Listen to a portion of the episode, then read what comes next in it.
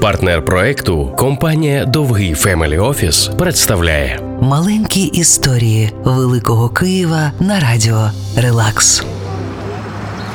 На розі вулиць Богдана Хмельницького та Терещенківської розташована колегія Галагана.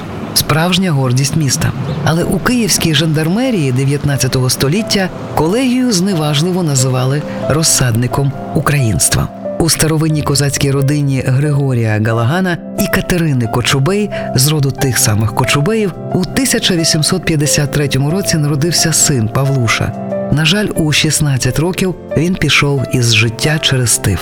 Саме тоді Григорій Галаган клянеться будь-якою ціною увіковічнити його ім'я. Григорій Галаган вирішує заснувати школу, у якій би навчав інших дітей, так як вчився його Павлуша. Але вартість цієї ідеї завелика навіть для нього, досить небідного пана.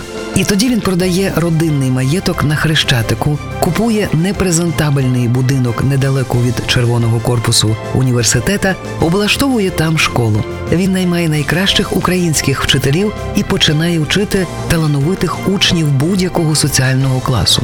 Подейкують, що програму навчання Галаган обговорював з Тарасом Шевченком, з яким тоді товаришував. Вже дуже скоро Галаган всі свої статки направляє на школу. Так особисте горе перетворюється у надію. Майже половина учнів отримали можливість безкоштовно навчатися у школі Галаганів.